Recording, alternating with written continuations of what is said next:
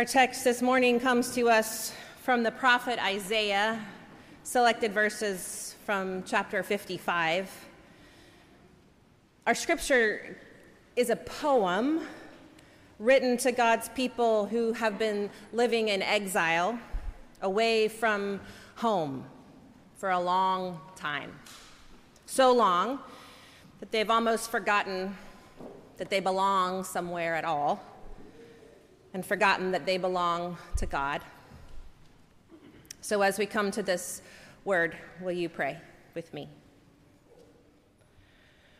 Prepare our hearts, O God, to receive your word.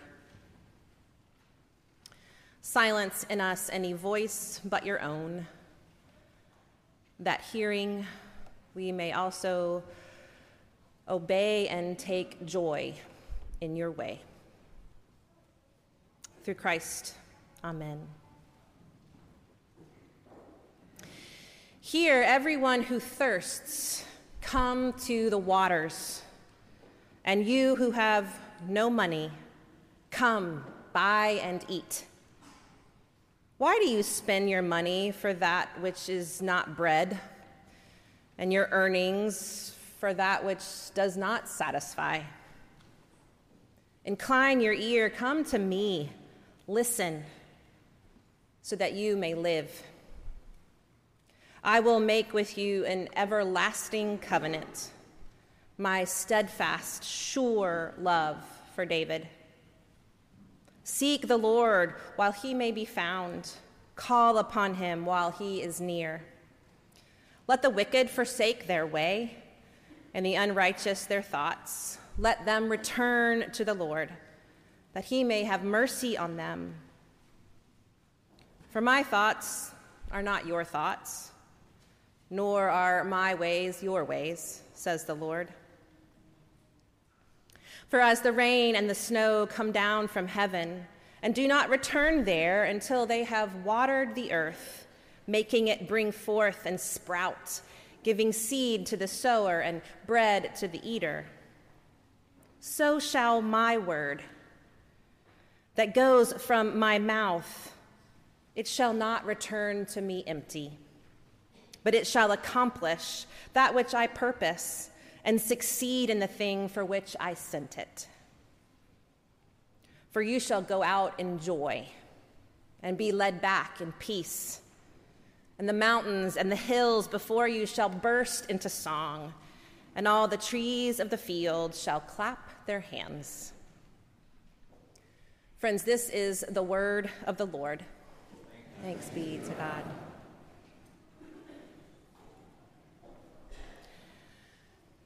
Have you ever been the recipient of a broken promise? I fear we are a people who are becoming accustomed to broken promises. Four years ago, right around the time that we showed up to be your pastors, Pew Research did a study. It showed declining levels of trust in our country, a lagging confidence in our government and elected officials, and even a feeble trust in one another.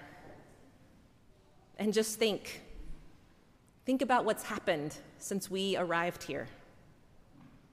I wonder what that study would say now. Too many of the promises that we cling to feel slippery, tenuous. All men are created equal, endowed with inalienable rights life, liberty, the pursuit of happiness. An apple a day keeps the doctor away. In joy and in sorrow, for as long as we both shall live. Hard work, fair pay. We are a university of the people. Do these still hold? Do they sound the same to you as when you first heard them? Does it sometimes feel that we are building our lives on quicksand? The people who first heard Isaiah's poem they knew that sand. Everything they once thought was sturdy had shifted away. It's hard to imagine that Isaiah's message went over very well with them, for they were accustomed to empty words and an empty life. And yet, God seems ignorant of the headlines and quite oblivious to all the mistrust. Because God promises all manner of things in this text. A free lunch being the least among them, a homecoming, a lasting peace, an everlasting covenant, a creation that erupts in joy, love that is steadfast and sure. And smack dab in the heart of this promise packed poem, God says this My word will be like the rain and snow that come from heaven and don't return until they've brought things to life. My word will not return to me empty. It shall accomplish that which I purpose. God's word is the beating heart and solid backbone of this whole enterprise. Have you noticed how, when we read scripture in worship, we conclude each text with, This is the word of the Lord, to which the congregation responds, Now, we don't say these are the words of the Lord, as if God took pen to paper. We use word of God as if to say, this is the language of God. This is the way God communicates to us, discloses and reveals God's self to us. The Bible is the vehicle by which God can get to us which, by the way, is why we also call Jesus the Word of God, for Christ embodies the very character and nature of God. Have you ever been asked if you go to a Bible believing church? Anybody been asked that? That might mean something different to the person who's asking it, but try responding like this We don't believe in the Bible, we believe in God, and we come to trust God's promises through the gift of Scripture.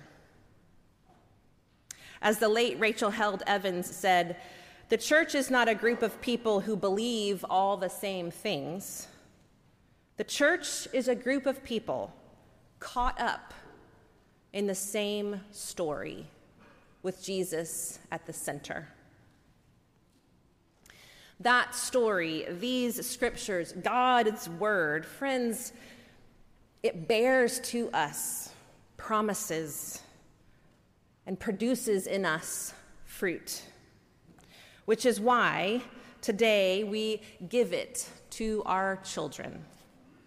The third and fourth and fifth graders, visitors and members alike, will receive a Bible today. Kathleen Norris tells a story about a man named Arlo who also received a Bible as a gift. His grandfather, a Presbyterian, gave it to him when he was much older than the children who will receive it today. He received it as a wedding present. Arlo admitted he liked the Bible because it seemed expensive. It was bound in white leather and he and his wife's names and the wedding date were set in gold lettering on the cover.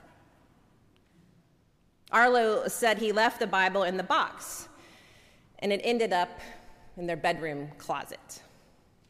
But he said for months afterward, every time he saw Grandpa, he would ask me how I liked the Bible. My wife had written a thank you note. of course. And I had thanked him in person, but somehow he wouldn't let it lie. He would always ask me about it. Finally, Arlo grew curious as to why the old man just kept after him. Well, Arlo said, the joke was on me. I finally took that Bible out of the closet and found that Granddad had placed a $20 bill at the beginning of the book of Genesis and at the beginning of every book, that whole dang thing. Over $1,300 in all. 1300 bucks was a lot of money back in those days. I wish I'd opened it earlier, he said. I could have invested that. The Bible is the best selling and least read book of all time. Michael Lindvall says that Christians have Bibles in excellent condition because they're nervous about what they might encounter if they actually read it. They guess rightly. Reading it will demand much of us. But another reason is because I think we've been made to think that we're not competent enough to understand what we read. It's ironic, really, because we are Reformed Protestants. The church in the Middle Ages used to tell the faithful that the Bible wasn't for them. It wasn't available in the language of the people. The church said, Don't worry, we'll interpret it for you. But our ancestors in the faith, they taught people to read. They translated the Bible into all the languages of the common people. They took out the middleman and put the book in our hands. But somehow, we've gotten it in our heads that, that this is somehow written by experts for experts. It's like we've regressed to the Middle Ages once again. But this is a book written by pilgrims for pilgrims.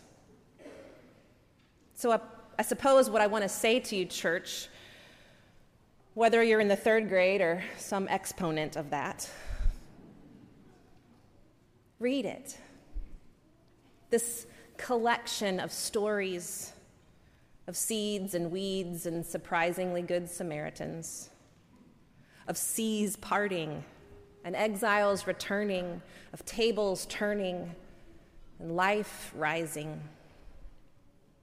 Not because God will love you any more if you do, as if this is some sort of test, but because I believe that when you do, that love that is promised to you, it will come alive. So crack the spine and dog ear the pages, write big question marks in red marker over the parts you hate. And when you come upon some impossible to pronounce name or place, just say big word and keep moving. That's what I do. Spill your smoothie on your favorite pages. Learn a line or two in case in case you need it later. You will quickly learn that there are no 20s stashed in these books. Sorry, kids. In fact, reading these pages will likely change your relationship to money more than it challenges anything else. But read it anyway. Because we do live in a land of broken promises, but there are some that will hold. We may have grown accustomed to standing on quicksand, but there is a firm foundation in the Word of God.